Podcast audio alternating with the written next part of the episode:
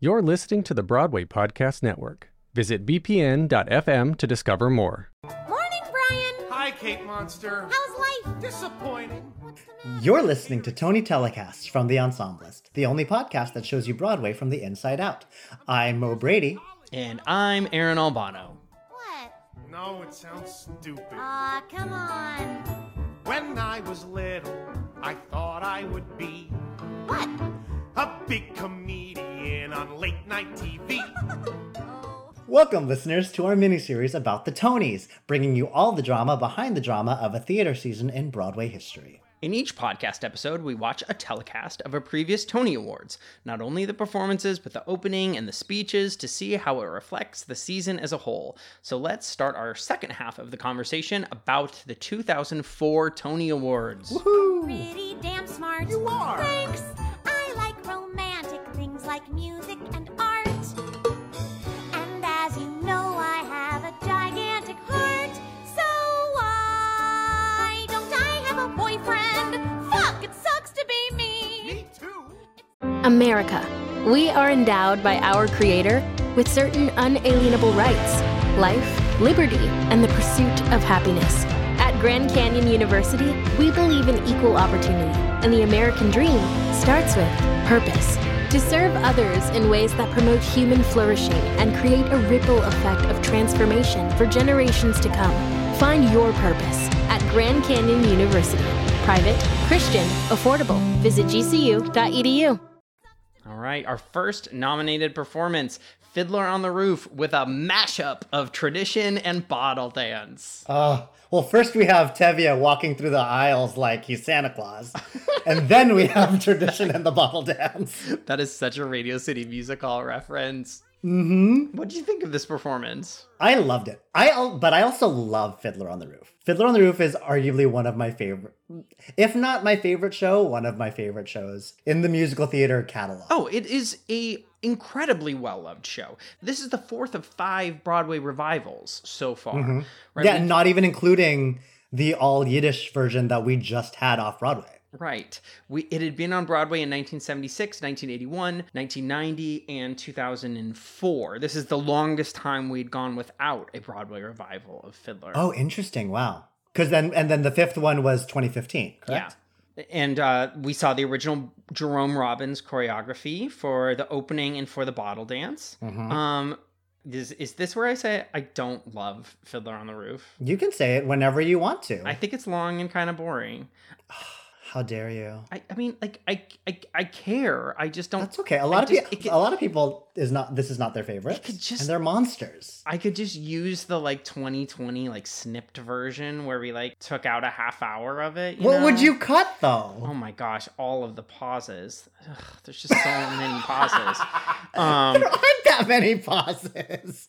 In a good production, there are not that many pauses. okay, well, then I haven't seen a good production. This is, though, the highlights in my mind. Tradition and bottle dance. These are the two numbers I can stay awake for in a production of Fiddler on the Roof. Like, they've Oh, done a very. I mean, those are definitely like the high energy pieces of the show. yeah.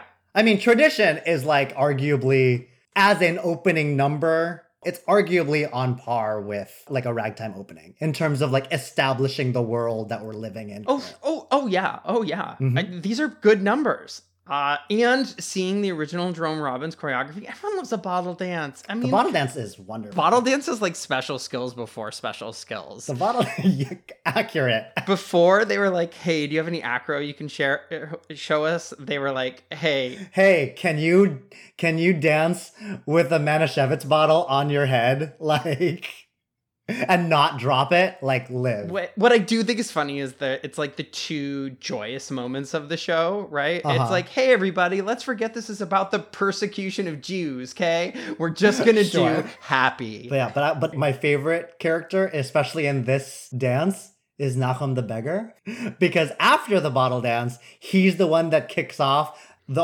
like the around the world clap, clap around the world clap, Yep. clap, and he is living his goddamn life. Like it is like the way he arches his back on his around the worlds. Like everyone else is like a sensible, straight back, like up, but like living. He is like you'd think he was in Footloose. He is going for it. This is a gentleman who's like, I am on the Tony Awards and I am dancing at you. He did he did extra stretching that day, I bet. I bet mm-hmm. He may have even gone to yoga. Because he was Let's ready. give a little shout out. We have to give a little shout out. This is Thomas Titone, T I T O N E. Work. He better live in those rags that he wears in that number. Thomas. Oh my gosh, look at all these credits. Um, he was original production, original cast of The Most Happy Fella, my favorite year, a swing on the 1994 revival of Carousel, was swing and dance captain on Once Upon a Mattress in 1996, and here he is. Killing it. Killing it on the 2004 Tonys. Selling tickets with that back. selling tickets with that back. Second performance of the Caroline, or Change. Lots White. Caroline, or Change lots of Okay, life. so this is the pinnacle of performances in my mind of not showing off a nominee well Okay. because of the vocal health of Tonya Pinkins at the time. Okay. I have not seen Caroline, or Change. Come at me, internet. I do not know what the show is about. So I don't know if this is a good representation of the show. But during this performance, a very talented actor and singer is obviously vocally tired and cracks multiple times. It is disappointing, I think, for everyone. See, and here's what's interesting because before rewatching this telecast, I would have agreed with you. Watching it again, I don't think I agree because listening to it again, I don't think she's as vocally problematic as at least my memory remembered. This is very clearly the 11 o'clock number for Tonya Pinkins. This is arguably Rose's turn of. Oh. Like it has that kind of strength, it has that kind of oh, power in the Oh, it show. absolutely looks like a Rose's turn. Hmm And watching this as that, there are moments of this number where she has control, she's fine. And I would argue that where I think this performance loses its luster is not her singing, it's the camera work. Go for it. Because juxtaposing this with And I'm Telling You from last week, A, And I'm Telling You, we got context, we got the whole scene before. Right. But while we're watching, and I'm telling you, that camera is on Jennifer Holliday the entire time. We get to see her entire journey because the camera does not leave her. It does not leave her face. This number was filled with like sweeps and crane shots and camera moves where I was just like, I don't know what's happening because A, I didn't get the context, but B, I don't even get to see Tonya Pinkins' journey because I'm too busy watching Hmm. like the crane shot going from left to right around her where she's like this speck on the stage. And I'm just like, if this is going to be the presentation, let me see the performance. What you're saying is that there should have been some Sydney Lucas Ring of Keys close ups going on here. Yeah, and infinitely more. This camera work is doing a grand disservice to Tonya. You Pinkins. won an Emmy Award, but you took down Tonya Pinkins in the process. Was it worth it? Accurate. And so that's my takeaway from this rewatch because I didn't get to see any of her performance. But you don't think about that stuff when you watch it the first time. And you're like, oh, I don't know what this number's about. It must be the actress's fault, which I don't think is true. The defense rests. Ain't never been no good finding joy the way you should.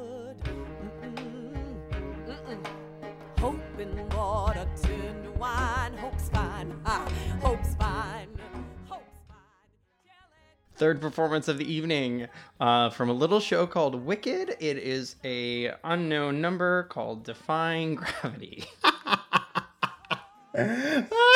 I do think if you don't know the show, mm-hmm. this explains it well, right? You'd be like, oh, there is a green woman. She is obviously the Wicked Witch of the West. I know who she is. I know there's a woman called Glinda. There's a broom. There's a cape, right? They're doing all of the things to help you see that it is a spin on The Wizard of Oz. Yeah, 100%. And I don't even know if that's having to do with this performance and just like the conceit of the show. They- They've done a good job of of taking like it's not a number in the show that I watch and go, "Oh, that's the Tony performance number," but it does a good job of that. I would agree.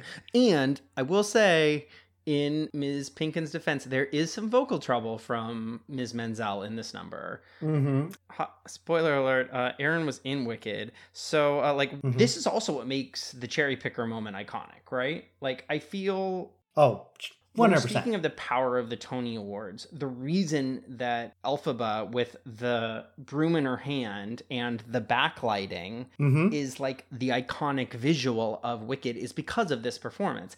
And I would also say that part of the reason that we don't remember what Caroline, or Change is about is because they don't give you that visual moment in this commercial. Sure. that we this was the kickoff of like, hey, guess what? Wicked's coming to your town.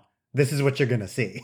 like they chose this moment very specifically because it's the wow moment. I remember the first time I watched Wicked, I think was like December of 03 before I moved to the city. And like no one knew about the cherry picker yet. It was not a thing that people knew yet. And my sister and I bought tickets to go watch it. We sat in the front row mezzanine. And that moment happened and we lost our shit. I remember Idina very vividly. I remember Idina started raising on It's Me, vocally fresh, mind you, coming to my eye level at like the Gershwin balcony. And I was just like, ah, she's flying. I like lost my mind. I would argue that this is what they were going for across the nation. Right yeah, there. they're ready to give you spectacle, and also I would argue that the Tony Awards is ready to give you Wicked spectacle too, right? Because this is not the only flashy moment we see from Wicked in the show. No, not even a little the bit. moment where they fly Kristin Chenoweth in in the bubble for like a comedic bit Yeah. is wild. She's in it for like a minute. Mm-hmm. Where did this bubble come from? I have so many questions. So ma- so many questions. There's no way they had a show this afternoon and then struck the bubble out of the Gershwin and then brought it to Radio City like down the street and then reloaded it in. Like this is a fresh bubble. Do you think it was tour bubble? I would it assume like- it's tour bubble as well as that cherry picker was tour cherry picker. Mm. I want to say that they built both of them because at the Gershwin, the cherry picker's in the stage. It's not like they were gonna deconstruct their set and like bring it over. So I was like, okay, between this bubble and this cherry picker, they were ready to go on tour. Wicked knew what they were doing, and Wicked was ready to sell tickets. Where everyone else was like celebrating theater, Wicked was like, nah, girl, like tickets go on sale tomorrow. Let's talk about Wonderful Town's performance of Swing, Okay. which starts with this random Pre recorded, like outside on Restaurant Row. with the full ensemble on Restaurant Row with like 15 seconds of pre number airtime. I was like, who paid for them all to do this? Like, it's all about money for me, and I don't understand it. it was, and it was weird. It was like, no one else got this. Yeah. Okay. Well- anyway, continue. This is some classic Kathleen Marshall with some classic clean sharp ensemble dancing. I mean, Yes. this is like Kathleen Marshall when we were seeing her do Kiss Me Kate, The Pajama Game, Anything Goes, Nice Work, right? Wonderful Time. They were all sort of like the, Kathleen Marshall did this kind of show, right? Mhm. And, this is arguably like the kickoff because she won again for the first time.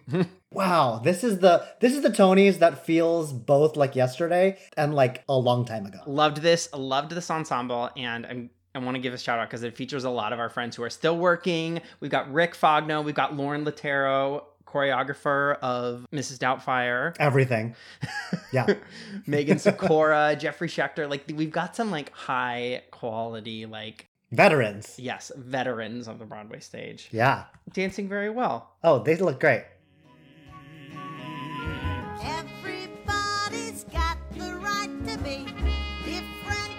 If you wanna be different, at times they go to extreme. go to extreme. Assassins, man.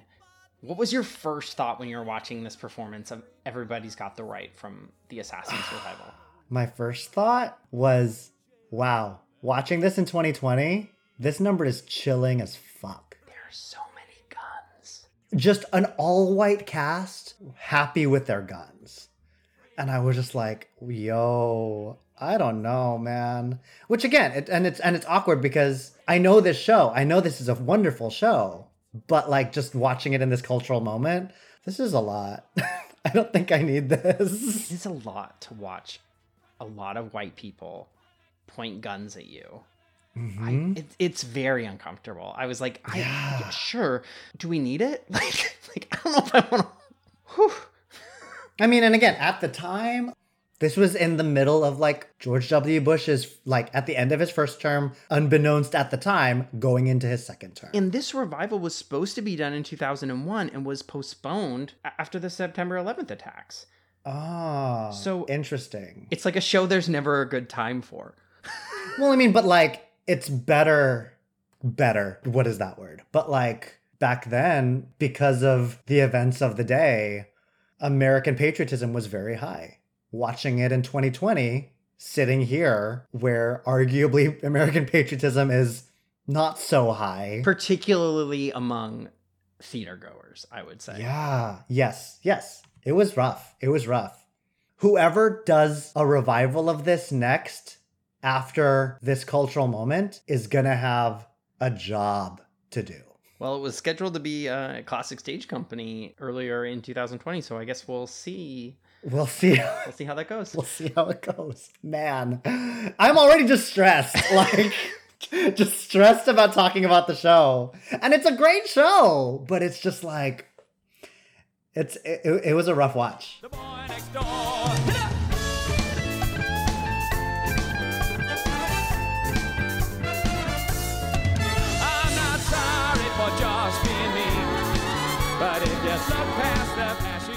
In terms of lighter fare, um, Yeah. the boy from Oz.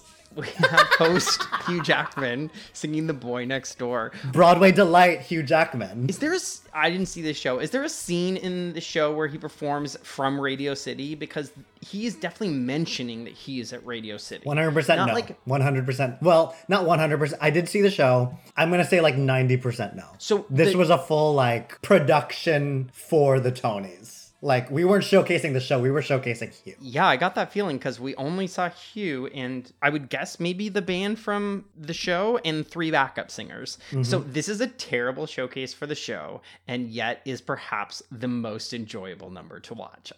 Come at me. Well, he was unencumbered by a time limit, that's for sure. Oh, for sure. The non time limit section is he goes out into the audience. I assume this happened in the show. He brought someone up from the house and like did a moment. No, that wasn't a thing. No. Oh my This isn't a thing.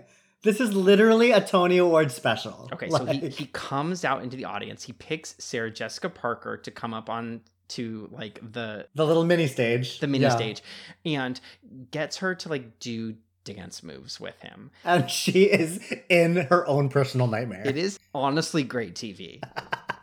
Uh-huh. the moment where she's like covering her eyes no she's like closed her eyes she's covering up her chest because she very clearly is afraid that she's going to pop out of the like Uh-huh. corset top of her ballerina inspired Uh-huh. formal And she mentions like the wardrobe malfunction from JT and Janet and Janet Jackson. Yeah.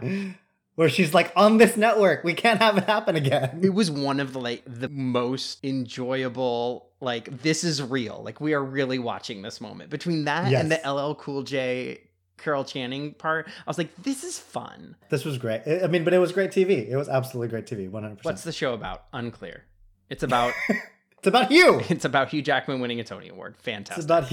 Yes. our final Avenue Q, it sucks to be me. Avenue Q is a show for Republican administrations. It starts out with a question and answer where I hate you. Brian asks, How's life? And Kate replies, Disappointing. I was like, I'm here. We're here, folks. Like, Uh huh. a show for 2020. Brian says, it, it sucks to be broke and unemployed and turning 33. And I was like, It does. Accurate. Other than feeling wildly topical, what was your interpretation of this performance? This was definitely the show this season that was like the odd man out in every way. Like everything else was like glitz and glamour, camels, cherry pickers, like all these things. And this one was like puppets where you could see the puppeteers. Everything about it just like hit like in the most nostalgically beautiful ways. And then on top of it being hysterical. Right, we see Jeffrey Seller, one of the producers, when it wins for Best Musical, saying, Thank you, Broadway, for voting for your heart. Yeah. Which he emphasizes the word heart, which made me go, versus. Cherry pickers and bubbles. right, right. Yeah. For someone who like liked Avenue Q a lot, has not listened to Avenue Q in 10 years, watching this mm-hmm. performance, I was like, this weathers well. This Yes. is a good show and a good Tony performance. What it's a wonderful Tony performance. It tells you what the show's about. It features all of its characters, and they all get good laughs. You all, you feel like you have a good time. Like my favorite takeaway from watching this again, watching it again, and watching it now without the drama and like the assumption that Wicked was gonna win. Honestly, we should have known. Well, it's interesting that Wicked was the presumptive winner because it was the big juggernaut that would tour well, Mhm. that families could go to. And now, when we think about what wins Best Musical, it's really small musicals that win Best Yeah. Musical. It's Dear Evan Hansen, it's The Band's Visit, it's Hadestown, yeah. Like small musicals triumph. And this was sort of the start of that, I feel. I feel like that's right. Well, and especially this is the one that was like, had this stayed off Broadway, everybody would have been happy. But it was just that good that they were like, let's bring it to the, where were they? The Golden? Yeah. Let's bring it to the Golden and just see what happens. With all of these newcomers, it's truly where the show sort of stands on its own. These people, Stephanie D'Abruzzo, Jennifer Barnhart, John Tartaglia, Rick Lyons, these are from like the Sesame Street Muppet world. They're not they're not part of us and yet like they made the best theater this year. Yep. It's great. It, and like we should have known. That's my point. We, sh- we should have known. It sucks to be you on Avenue Q. Sucks to be me. On Avenue Q. Sucks to be you. On Avenue Q. Sucks to be us, But not when we're together. We're together here. All right. It's time for our Yelp review, Let's do our Yelp review. our non sanctioned Yelp review. So Mo, which performance made the show look better than it was? I'm gonna go with Fiddler because You it showed you all the high octane parts and none of the boring parts, which is most of the show. but maybe you convinced me that it's actually the boy from Oz. Now that I've learned that what we saw was not actually from the show. yeah, because my answer is 100% Boy from Oz because Hugh Jackman the musical looks awesome. And it would make me want to buy tickets for The Boy from Oz. Having seen Boy from Oz, from what I remember, it's moderate. But Hugh Jackman is fantastic and well deserved his Tony. Okay, well, speaking of well deserved, what made you want to buy a ticket? Which performance made you want to buy a ticket? I would say Avenue Q because the performance was fantastic. But I'd also say Fiddler just because I love Fiddler. Oh my gosh. It's Avenue Q. It's 100% Avenue Q. but Fiddler's great. But yeah, but Avenue Q probably final answer Avenue Q. yes. Which speech moved you the most, Mo? You know, remembering back, I thought it was going to be Jeff Whitty um, because I think it meant something for me as a young homosexual man to see a young homosexual man cry tears of joy on television. Okay. But I was going to say that until I watched Phylicia Rashad win for Raisin in the Sun. Because Oh. who doesn't want to see their mom win an award? No? Yes. Yeah. Like, the audience erupts. Condola Rashad gets kissed on the cheek by her mom. That is the gift that is going to get me through 2020. and then she, with her Phylicia Rashad reserve, says, I've often wondered what it takes to win this award. I love that thought that she wanted it. You know, I think we, Yes. we imagine people who are so esteemed don't need awards. And she's like, nah, nah, brah, I wanted that. Yeah, um, yeah. And then and then to say that it takes tremendous self-effort and amazing grace. And I was like, see, you said you wanted it, but then you said you get it because of being a good person. That's why you're our mom, and we love you. She's so great. What about you? My answer is the same. Because on top of all of those things, she is the first black woman to win the leading actress in a play award.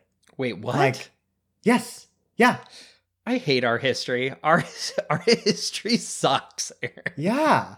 In 2004. And so on top of the fact that like she might have just wanted this as a brilliant actress, she also wanted this because this would be a glass ceiling she'd be able to shatter. And we watched it happen. And it was done by the, like, I mean, on top of the fact that the Allen family is like this family of legends. And they were all literally just sitting right there.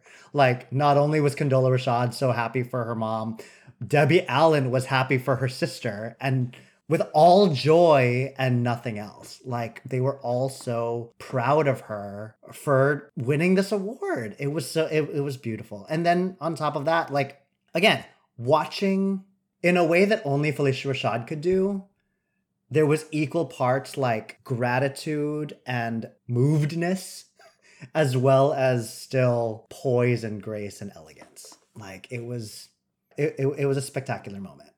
Yeah, biggest surprise win.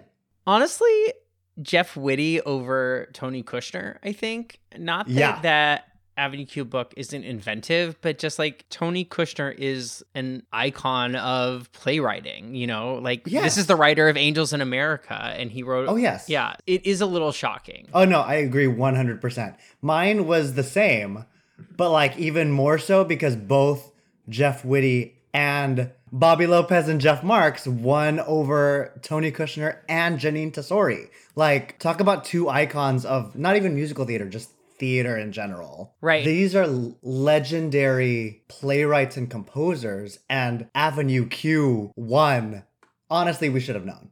Yes. I mean the whole night was like going for Avenue Q. So Mm-hmm. even though the end is a shocker, it yeah, it shouldn't have been. Yeah, it shouldn't have like like now that we've now that we know the history, we're like, oh duh. Like we should have known. We absolutely should have known. Would you recommend watching, Aaron? Yes. 100%. Would you? Yes, I think this is a quality Tony Awards, right? Mhm. It feels like a party. You've got the Hugh Jackman, Sarah Jessica Parker moment, which I love, right? You do love that. You you've got a shocking win, and even though we disagree, it is a good opening number. It's it's not my favorite, but it's a good opening number. It's Aaron. the best opening number. Yeah. So same. I have many, many, many more more reasons, like an obnoxious person, but because obviously for the opening, I love the opening. Shout out to Nahum the beggar yet again because fierce. Like that back was selling tickets, and he got my at least second place in my ticket purchasing. LL Cool J and Carol Channing because iconic. You're right. Phylicia Rashad breaking a glass ceiling because many, all of these reasons are worth watching, but that alone is worth watching. Hmm. But the best part, and I will take this to my grave, is listeners, Mo had never seen this before. I Yeah. And I definitely not only warned him about it, but then I also like screenshotted it and sent it to him after I watched it.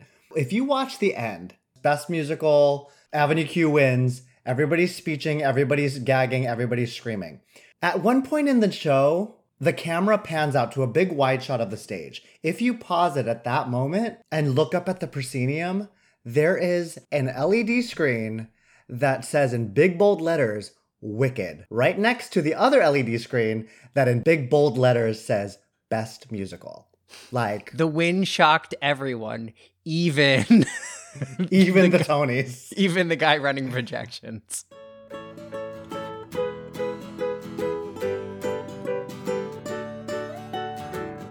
All right, so at the end of our first half of our 2004 discussion, we selected the 1976 Tony Awards as our final Tony telecast to watch for this mini series. Yeah. Um, the Ensemblist was produced today by me, Mo Brady. And by me, Aaron Albano.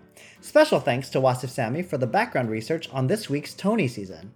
There are two great ways you can be helping the Ensemblist right now. One is by becoming a Patreon member at patreon.com slash the Ensemblist. And the second is by leaving us a rating and review on Apple Podcasts. Even better, do you have a favorite Tony's telecast that we haven't recapped yet and wish we would? Tell us about it in that review and we'll maybe recap it in a future episode. Please follow the Ensemblist wherever you listen to podcasts on Spotify, on Apple Podcasts, or at bpn.fm, the home of Broadway Podcast Network. You can also follow us on Instagram. Thanks for listening, everybody. Until next time.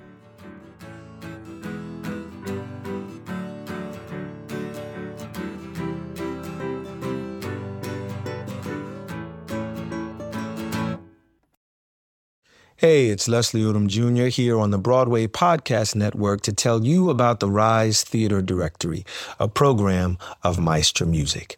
Rise is a national online resource designed to connect and empower backstage and administrative and creative theater professionals from underrepresented backgrounds. If you work or aspire to work in the theater community, this can help you find your next project. And if you hire theater professionals, search the Rise Theater Directory to find your next team. Create your profile now and get more information by visiting risetheatre.org. That's theater with an R E R I S E T H E A T R E dot org because only together we rise.